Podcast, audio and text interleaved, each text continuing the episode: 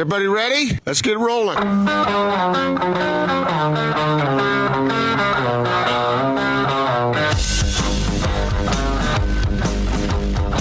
This is The Big Show on 97.5 1280 The Zone in the Zone Sports Network. The Big Show, Gordon Monson, Jake Scott, 97.5 and 1280 The Zone. When Boler is here, Boler gets our full, undivided attention because he's the one and only Craig Boler. I- Jack. I- How you doing? How are you holding up? I'm okay. You know, uh, Guys got in late last night. Uh, yeah, I, I'll be honest. Nine days, uh, that's the longest of the season, thank goodness. We got it out of the way. Wish suc- success had come for the Jazz and uh, in the W column, only one in Memphis. But uh, on we go. Lakers tomorrow night, uh, most dyna- dynamic team in the NBA. So I, I, you know, one question tomorrow will always is always when you come back from a long road trip, not a short one, but a long one. It feels like a, another road game and the Jazz really need to have the energy from the fan base. Uh, obviously, a lot of Laker fans here in Salt Lake follow LeBron and, and now Anthony Davis, uh, but Jazz fans, uh, the true Jazz fan, uh, needs to bring some energy to the building because you know right now, um, teeter totter time. It's Yeah, the best right. way I So, can put so, it. so let's talk about that a little bit, Boler. Uh-huh. Uh, what's going on with this team? I Well, you're, what- you're you're Dr. Freud. uh, well, I mean, is, Is it time for a a Freud column? Uh, it might be. Uh, is is it uh, mental? Is it physical, or is it a little bit of both? Well, Because uh, where do you want to start? I, the I- game is eighty percent. What was that? You messed this up quite badly yesterday. I'm not going to try it again. Ninety percent mental, ten percent physical. what half- is? Is it half and half? Uh, uh, Let's look that up. it is. Doesn't matter. What's Jake, going help on? Me. help me. You know, I, there's a lot of things. I, I think you can point a, a finger at a lot of things. Uh, they ran ac- uh, against teams in a buzzsaw mentality and also very athletic uh, teams. Uh, Milwaukee, long, physical. Uh, Indiana surprised me. Brogdon's good. Okay, at the point they're bigger than Conley and Emmanuel Mudiay. Uh, Memphis was a game should have won here, and then yes, we won in Memphis or won in Memphis the first time we were there, and Conley didn't play well. Uh, and then you go back to back. Toronto, I thought maybe the Jazz would uh, get on a little run, just knowing that you know two games to go, back to back, and you come back. But I will. What I found out in Toronto is the fuel they run off on right now is the fact that Kawhi Leonard uh, snubbed their nose, his nose at them and said, "I'm out, going to L.A." And they said, "You know what? Fine. Uh, we are as good or better without you." And Pascal Siakam is a fantastic young He's so player. good, yeah. And what's happened, I think, is that he's taken over the that type of leadership role and also backs it up with an incredible offense and defensive game. They're long, they're physical. And then, of course, in Philadelphia, we know they have one of the largest front lines in the NBA, and Joel Embiid, uh, who was coming off that goose egg three games prior, who's been on a tear. And I thought the Jazz handled the big guy pretty well last night. Oh, Rudy totally outplayed him. Yeah, uh, Tobias Harris. No wonder so many teams, including the Jazz, had a had a want and desire for him. He's a stud. He's a terrific uh, player, and I think the bottom line too is the turnover issue with this team won't go away. And when you give away 17, 18, and those turnovers, you know, sometimes that number is misleading. But when you see the numbers that's beside it, the points allowed off turnovers, and the holes are dug, and then you try to constantly come back. Bad starts, strong finishes. And I know it's a cliche. And you know what? Cliches of cliches. Play the full 48. How many times have we heard coaches say that? I need four quarters of football. You know, in reality, that's that's the truth. And the Jazz aren't doing that right now. Uh, out of sync. Uh, I think lack of confidence uh, is part of that problem as well. The depth at this point is not as strong as I think many thought it would be. That can change with some better play. Uh, the shots are there. I'll be honest. I think I've seen multiple looks that are open to take, and just it sounds easy to make them. But I think the shots are there, the rotations in the offense. But then again, they get into a scramble mode, and all of a sudden, just multiple turnover after turnover, and then the runs become uh, futile in the ability to, to, to, to rally back on each night. Now, look, down 40, right, was just a, was a head shaker in Toronto. But to the Jazz credit, and not to the because the fans don't want to hear this, but again, I think what Quinn's trying to say is, look, they're not quitting. They've got to get better and find out how to play better, Gordon. And you know what?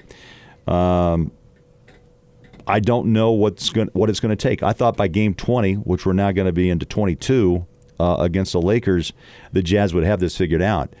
Uh, Conley's out now with a hamstring, and you wonder after Joe's performance last night, running the point forward, where the Jazz will go in that regard. Uh, Dante's development, up and down and sideways, uh, since it's and we knew it was going to take alleged time, but min- he's got to be on the floor to get better. But how do you how do you work that when you're trying to get wins? And that's difficult for Dante because those four or five minutes are crucial for him to perform immediately. And sometimes players uh, don't get don't the reward doesn't come like like you hope. So Now- that's a nutshell, and there's a, that's a lot to talk about. Uh, is there panic? I don't sense it. Uh, anger, yeah, because amongst themselves, because it, they know they can be a better team on paper. I think they are, but right now, performance-wise, no. Well, I think uh, you know Gordon and I were talking about this earlier. The bench is, is certainly an issue, and and Locke put it interesting last night on the on the broadcast. And I think he's right on the money. There's nobody on the bench demanding minutes. There's nobody on the bench you're looking at right now. Great and, point. and Joe Joe was really good last night, but uh, for this season, kind of including Joe, there's nobody on that bench where you're like, oh man, you've got to get him into the game. Well- like uh, like Jae Crowder last year. I mean, for all his false shooting, he did so many nice things for you. You had he he demanded minutes. You Well, had to play him. His attitude demanded minutes. Right. Right. And I think that's something that, that lacks, you know. And then Ed Davis was out for a month and now trying to find his way back. He's not a scorer, he's a rebounder. He's a guy there as another disruptor. Uh, Emmanuel Mudiay came here to get better. There's moments where you think, okay, but then the turnovers, you know, strike and you go one of seven. The mid-range game, the floater. The floater may be the biggest issue with this team. Um, you know, Conley's had trouble with it. Joe's had trouble with it. Uh, Donovan has had trouble with it. Mudiay's had trouble. And, you know, Locke will tell you this, and all, you know, those who f- do analytics, three is more than two. Uh, did you know that? Yeah, I, th- I figured that much. out. Yeah, three three is more than two. But the mid range game still has purpose, right? I, I'm a believer of that, and Donovan has a nice mid range game. Uh, I think Moody. Well, that's what defenses are giving you, Boler. You got yeah, to be able you got to make the shot. Exactly right. I mean, uh, some Jake's talked a lot about these defenses. They know the Jazz want to shoot the three, and they want to shoot. Uh, they want to dunk. They yeah, they, know, uh, they crowd the perimeter, and times they double down Gobert. They're looking to disrupt his his stance. I think again, the base of Gobert is so important, and the pass that Rubio last year I thought really got down pretty well. Uh, uh, you know, as, as they fed Gobert to the rim, it has to be a perfect pass for Rudy. Uh, you know, he's still working on hand strength. You know, and that's one of the things that he's always trying to improve on his strength overall and the base uh, of of his body. But if you push him off a little bit and that ball's not perfect, then that equals a turnover, and most likely you get stung, and that's what the Jazz have been, in fact, bitten. Uh, When the turnover occurs, then back comes the opponent the other way in a hurry. The other part of that scouting report is if you do get a loose ball run against the Jazz, Rudy sometimes stands and will get into a complaining mode that I see at times, and I know Quinn wants him to run uh, both offensively and defensively. But you know what? You got to let some of that stuff go and just get back and play and do what you do best, and that's protect the rim. Um, so those, th- those are other things that you know pop up in discussion. But you're right. I think Joe is another discussion point. I, I, the adjustment from starter to six man, you can tell there's an impact there because he's not in rotating with the starting five. And last night when you saw him at the point forward running the attack, uh, there was that cohesiveness that we saw last year, and Rudy, I think, responded to him. There's that sixth sense those two have already built, uh, and there was a lot more production in, in that regard. So we'll see where the Jazz go. I mean, I think Joe has tried to find himself as a sixth man and trying to be the facilitator of the second unit, and he sacrificed some shots to do so. Boler, why are the Jazz shooting worse this year than they did last year? That's what they were supposed to address in the offseason, right? Mm-hmm. Yes. It hasn't really worked out the way. I have a column out I posted at sltrib.com about this. And uh, I mentioned the the assist. Uh, they, they ranked 20, 29th in the league in assists, or 27th, or something like that. And their and their and the turnover problem is significant, but they are shooting worse than they did a year ago. And this is puzzling because that was a problem they supposedly fixed. Why hasn't it been fixed? What did you find out? Uh, well, I didn't really draw a conclusion from that standpoint, other than the fact that the players have not meshed. and I think a big part of that, Mike Conley has not played well. I mean, he has not played well. That's let's say it the way it is. He's not played well. Joe hasn't played particularly well. Um, yeah, I and those were two areas where you expected the Jazz to uh, uh, to improve. Bogdanovich has at times looked really good, Really good. but I think he gets to a point where it's almost like he thinks if I don't do it, who's going to do it? Yeah, well, Donovan, I think, is in that same category. Yeah. It's one but or that the was other. the problem. a- Don- Donovan a year ago, Mm-hmm. right? Uh, teams would load up on him because everybody knew that he was the option. Right, right. Great point. Uh, you know, Royce O'Neale will give you uh, a couple of shots per game. He's been terrific throughout the early part of the season as one of the league leaders in three point percentage, but the number of shots he takes is not as that, you know, because the shot load uh, goes to Donovan, Bogdanovich, and then Gobert. Uh, so when he takes those shots, he's been able to make them, but they're far and few between in the in the attempts. You know, it's it's a it's a it's a discussion point that's being discussed. I'm sure probably has been all day with Jazz management, and I wouldn't be surprised if a player or two uh, has barked out a few you know comments as well after getting back from this tough five game road trip. You know, I, I don't know if the expectations is part of this equation as well because we all fell into it, and I think and, and and not only the local media because of what we saw on paper, but the national media. You know, put this Jazz franchise, this Jazz team, this Jazz roster before it even hit the floor as one of the top two or three in basketball. And I don't know if that's weighed heavy. Once you start to stumble, as you know, uh, it can kind of pile up on you quick. And maybe that's what's happened uh, over the case of the last, you know, 10 to 12 days. Well, we were talking about that earlier. That the Jazz record right now is better than it was last year at this Yes, time. Yes, it was. In but fact, the expectations are completely the Jazz different. round of the play, they were number 14. Right. And they still won 50 last year and were, you know, into the first round of the playoffs. You know, I don't know if this road trip is the bottom and you build from here. We're going to find out tomorrow night. Well, one And- and four doesn't get much worse. Well, and, And also the, the- schedule coming up is yeah, the Jazz had one. I easy. think I think going into that road trip, and I don't know if it's changed. They were number two in the sense so far this season in difficulty of opponents and their win percentage, and so they have taken on some beasts. Now the Lakers have not. The Lakers, you look, I think played five teams that have been above 500. The Jazz, I believe, it's 12 check me, Jake. I think it's close, but it's it's in that category. It's very, you know, offsetting between one team that's rolling right now. The Jazz will have their opportunity to get back on track with some teams that are sub 500 ball clubs.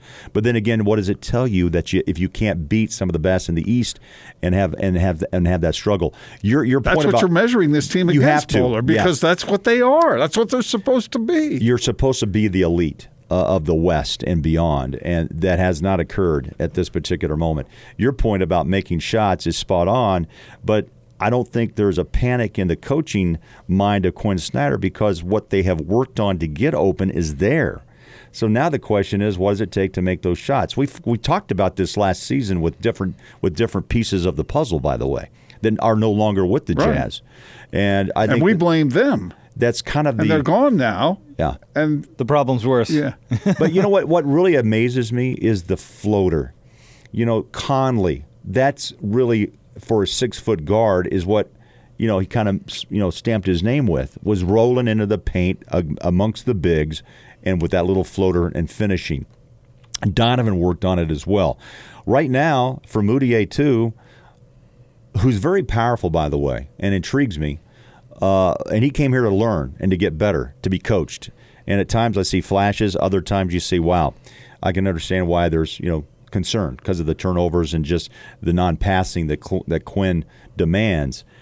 So uh, that that floater, the dead ball floater, the knuckleball that we call it, whatever you want to call it, that seems to be a real uh, thorn in the Jazz side right now. And that those missed shots tend to lead uh, to fast break buckets opportunities on the other end. Seems to be seems to be a real thorn where it comes off, looks good, takes a hard bounce, and before Right. you know it, the outlet's gone and uh, the opponent's on the other end. Boler, I want to take advantage real quick, uh, shifting gears. Um, want to get your thoughts on college football, and, and from this angle, just because you know Utah going to the Pac-12 championship, a lot of people uh, out there, uh, us included, think this is a very special Utah team. You were all those years working for CBS. You spent a lot of time in the SEC. I Yeah. mean, you, Oh, you yeah. saw how they play football down there. What do you think? How does this year's Utes stack up to that level? Because you know, the community, if Georgia beats LSU, I mean, they're going to get two SEC teams in there. But I think a lot of folks around here think that this U team would stack up very well against against the SEC in the West. No, I, I like this team. I've watched this team a lot, and they were able to work through uh, injuries a couple of times to two key players in, in, in Tyler and Zach, right? And uh, Huntley's getting some praise and some accolades now as a potential, you know, top five Heisman candidate. Uh, he's put together a fine season, and he's been able to lead the Utes finally an offensive explosion that that was lacking. And I think what you see this year is finally. Uh, after joining the Pac-12 and in my days in the SEC, the Big 12, the Pac-12, uh, and what Utah's been able to do that other teams like Colorado has not, is to build one, two, threes that are capable of playing on a minute's notice. And in the SEC, I remember coaches would always tell me, you know, Boler, you got to see what I got over in the in the athletic dorm waiting to play. yeah, you know, and the chuckle from Les Miles or Nick Saban Right. and other coaches, Mark uh, Richt uh, from from Georgia. Uh, Yeah, that third stringer cost me about fifty grand. yeah, yeah. But it's amazing, even you know, at Oklahoma during the day, uh, that they always would point across in their meeting and say, "Yeah, across the way there, I got another back that's better than this one." And you go, "What? How could that be?" But in reality, it's truth. And what Utah's been able to do now is to build the depth that you have to have to be a top ten or a title contender. And I think that's where Utah has finally found themselves this year. They've been able to fight through injury. Uh, they still have a, a beast of a line. They figured out some things in the secondary and linebackers. And, um, you know, Zach Moss is a beast himself. And they, they have some weapons that other teams in the Pac 12 don't. And they take advantage also of turnovers and, and take advantage, which is, a, is, is the stamp of Kyle Whittingham, right? So, Boler, we've been ridiculing ESPN's what's it called? Uh, their prediction formula thing. I don't know what's it officially try- called. trying to- Playoff predictor. the playoff predictor. so let me put you in. Let's Yes, feed. yes, let's yes. give the input All right, here feed to it into Boler me. and see what we can get out of them. I just hit the button. Uh, okay. go. Georgia loses to LSU. Okay. Uh, Ohio State, you know, is Ohio State. Clemson. They asked Michigan about Ohio Okay. State. Yeah. So what happens at the fourth spot? Do, if Oklahoma beats Baylor, let's say Oklahoma beats Baylor, Okay. do they leapfrog the Utes? You know, here, here's the And Utah beats Oregon. Yes, yes. Uh, it's going to come down to just a few numbers, one way or the other, in the sense of the voting numbers that come out. Um, I think we have to talk real here. I think the Utes should belong in that scenario, but uh, I'm not sure if the voting will go that way. And you know what? Uh, a couple of my old cohorts, uh, Timmy Brando, for one, made a great statement the other day. Who's now at Fox? He was at CBS with me forever. Made a made a made a comment on Twitter saying, "Look, don't punish Utah for the time zone. And if you haven't seen Utah play, you know it's your fault. Uh, so I don't want that to be the uh, the final reason if the if Utah isn't in the the top four but they're going to have to be very good against Oregon in the Pac-12 title game to, to even to again bolster the eyes to the West. We all have been in the West a long time. I'm from the Midwest, but I've worked in the West for most of my career. When I was at CBS and always back in New York, it was always that. Oh, it's the East Coast bias. It's the, but you know what? They're seen more. Midwest teams are seen more. And when you come out here, it's always the late game. Now, it was a beautiful thing to see Utah on ABC in prime time, mind you. Yep. And that was really the first time I could say that the national audience, unless you have cable, that you can actually be, you know, to be seen. You have to play in prime time to be noticed. And I think a lot of players in the Heisman race, those who aren't seen, get penalized for that. Well, those on the selection committee, if they're not watching the Utes, then shame on them. I They're, would- they're not doing their Well, job. so- but what I think the excuse will be is the uh, weak nature of the Pac-12 this year. That's an issue for Larry Scott. Am I right? It's something that is hounding that conference now for year after year after year. Where's the strength? Where's you? Where's UCLA? Yeah, USC beat beat Utah, but where are they? Oregon's back after being down. Washington State with Leach, you know, is always scary because of the the air raid that he puts on. Washington. I mean, what is up with UCLA and USC? You would think at one point in time they were the masters of that conference. No longer. Well, and now USC is considering keeping Clay Helton, which just seems crazy. Washington tailed And- off and this year. and- and Oregon. and Washington, their their coach decided to step away. He wanted to take a breath of uh, you know of life again. He'll coach through the bowl season, but I guess they already promoted the D coordinator, who's who was is being sought at. There's a lot of coaching uh, opportunities out there, guys. There are. You you want to coach? I mean, Well, people are. I mean, Florida State's still open. People thought that would have been filled last week, so it'll be interesting. to Urban see Meyer is he, is he, is he going to be sought after, paid ridiculously, or is he going to stay as a commentator? You know, Well, does He he, may take stay the? as a Bill commentator Cowher, and- Bill and Cowher, a bunch of money Bill doing that. Cowher was pursued for four years after he left Pittsburgh, and finally they realized he was going to stay in the studio. Right? I wonder if Urban Meyer is just kind of waiting to pick his pick his next uh, you know apple off the tree. How about next coach of the Carolina Panthers, Urban Meyer? NFL. Would he try? it? You know, Isn't he the favorite for the Cowboys job? If uh, No, Lincoln Riley is a favorite. Look, I have a warning, real quick. I, I- know you guys got to go. Urban. I got one warning about college coaches with great success going to the National Football League. I saw it with my own eyes look out, in Miami. Nick Saban, Bob Griese, and I, and Nat Moore and Kimbo Camper sitting in a conference room, and Nick Saban walks in and has the audacity to tell Mr. Dolphin, Bob Griese, that everything that is talked about about this franchise goes through me, not you, Bob.